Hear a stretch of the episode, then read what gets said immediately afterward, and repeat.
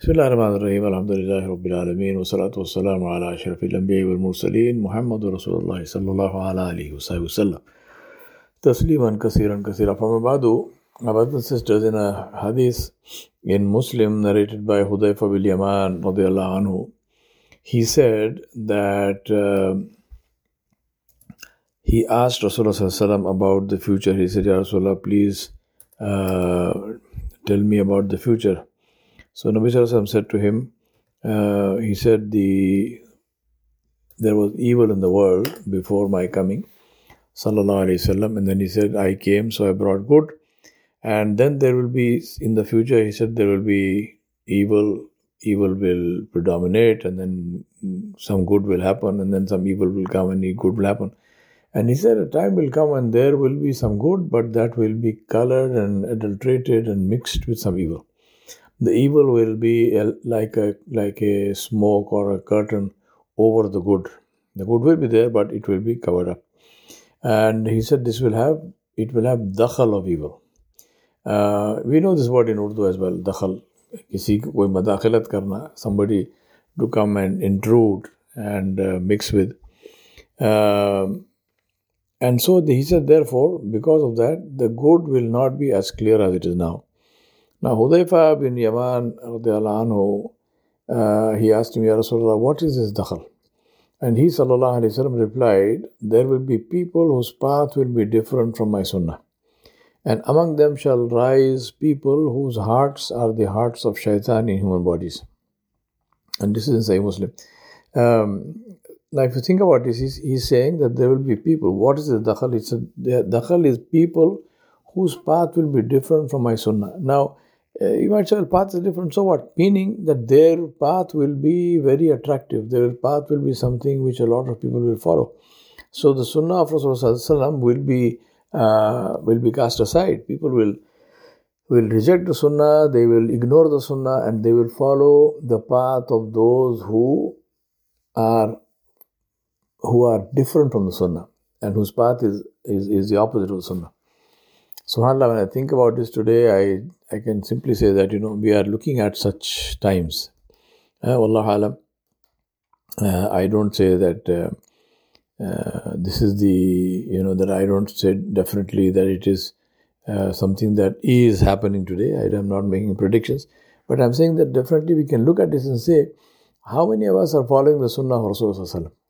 Right? Even people who are in the in the area of of, of Islam, of people who are running masajid and Islamic organizations and, and teaching and so on and so forth. How many of us are conscious of and particular about following the sunnah of Rasulullah strictly?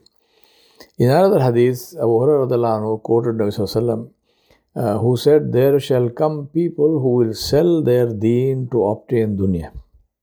They will sell their deen to obtain dunya. Now, this specifically refers to people who, uh, for the sake of money, who change the religion, who permit what Allah prohibited, who prohibit what Allah permitted, uh, and who try to invent and who try to introduce uh, things into the deen, uh, bidat, uh, different uh, innovations in worship, uh, who try to change the laws of Allah subhanahu wa ta'ala and so on. That is like selling the deen to make dunya. So uh, we have seen this in the past as well and, and, and even to this day where uh, you have uh, scholars for dollars, right? So it's somebody whose, uh, whose fatwa is for sale. Um, they will give you any fatwa you want.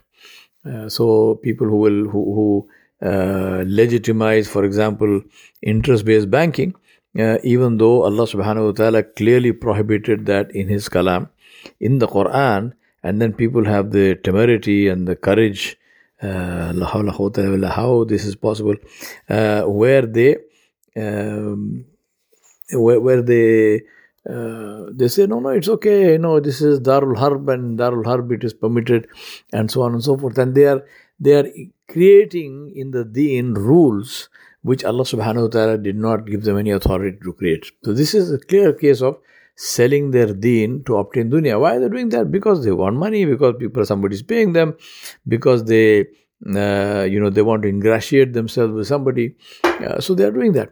And then Nabi Sallallahu continued, he said, they will wear skins of lambs to show that they are soft. So this is like the outward appearance of these people. They, they will be well dressed and they will, you know, look nice and uh, there will be people who, are, who have big smiles on their faces and so on. And they will have sweet tongues sweeter than sugar or honey. So they will have they will be highly articulate, highly persuasive, very soft spoken. Um, you know, people who that you will really like talking to and listening to. But he said their hearts are the hearts of wolves. Right? They shall they shall come people who will sell their deen to obtain dunya and they will wear skins of lambs to show that they are soft. That will be their makeup to fool people, and they will have sweet tongues sweeter than sugar or honey, soft and articulate and persuasive, but their hearts are the hearts of wolves. So while they uh, they are smiling, you can see the smile doesn't come into their eyes because the eye is connected with the heart, and the heart has no mercy in it. The heart has no uh, compassion in it, right? So these are people who are in it for the sake of their personal benefit, and they will do anything. They will do anything for them. Human life has no value. For them, uh, the world has no value. For them, uh, any kind of thing goes. Predatory capitalism is a classic example of this, where people ha- are willing to do absolutely anything in order to become wealthier and wealthier, wealthier. And if you ask them the kind of wealth they have, uh, what will you do with this wealth? Right? You know, what does it do for you? They have no clue. They have really no clue. I mean, they part of this wealth they are using for this and that, uh, sending rockets to the moon or whatever. But uh, other than that, they themselves do not know what they can do with this wealth. And of course, when they die, uh, not one cent of that will go with them, but they will account for every single cent of that. Now, think of think how stupid and foolish that is. That you are going to be accounting for something which is not even in your hands. And that thing will have absolutely no value for you when you stand before Allah subhanahu wa ta'ala on that day of judgment. And then Rasulullah said, the people who are furthest away from Allah subhanahu wa ta'ala are those who have hard, harsh hearts. People who have no compassion in the heart. There's no kindness in the heart. Uh, the heart doesn't uh, doesn't beat for anybody. It doesn't bleed for anybody. Uh, it doesn't care, right? I mean, human life can be lost, and you call it collateral damage, right? Men, women, and children uh, are rendered house, homeless. They are they become refugees overnight. Uh, they are they just killed out of hand uh, without any reason whatsoever. They did absolutely nothing to deserve that treatment. Right? Somebody did the. Some, somebody may have done something wrong, but people who are, who are being killed are the people who uh, have themselves done nothing wrong, and yet there are people who will justify that. Uh, people who say, "Oh no, no," but you know, uh, this happened, that happened. Uh, somebody like them, uh, one of them, I mean, one of them meaning not one of them at all, but meaning that, okay, this, this person is a Muslim, then some Muslim, you know, king 400 years ago did something, and so therefore I'm killing you today. I mean, imagine, but this is the logic of the world. This is what we see happening in the world. And Rasulullah uh, he, he prophesied this and he said, This time will come when this will happen. Now, therefore, what must be done? The key thing is this: this will happen. So, what should what should we do? What what is it that we are uh, that we must do? What is it that we must warn ourselves against? The first and foremost thing uh, in all this is to first of all warn ourselves to say that here we are not just looking at others; we are looking at ourselves to say that the first thing that I need to be uh, clear in my mind about is that I should not be one of these people. It's all, it's all okay to say that there will be people and this will happen, that will happen, but if, if I am one of those people, then what is happening? Then I am headed for the for the hellfire, right? And obviously I don't want to be in the hellfire. So if if I do not want to be uh, in the hellfire, uh, then how on earth uh, is that going to happen if my akhlaq are the akhlaq of shaitan. And that's why this whole concept of happiness, you know, sometimes they say, oh, you know what, whatever you're doing, it's okay. As long as you're happy, it's okay. Now, that is the, about the most stupid statement that you can make. Because people who are um, who are negatively oriented are happy doing negative things. An alcoholic is very happy when he is completely sozzled, totally drunk. You know, there's, there's nothing there. Uh, very happy. So, are we going to say that being alcoholic is a good thing? Similarly, there are, there are lots of, I don't want to make a long list of things, but there are lots of people who are addicted to haram, who are addicted to, to uh, cruelty, who are addicted to all kinds of, uh, you know, uh, substance abuse and so on, who are very happy doing it.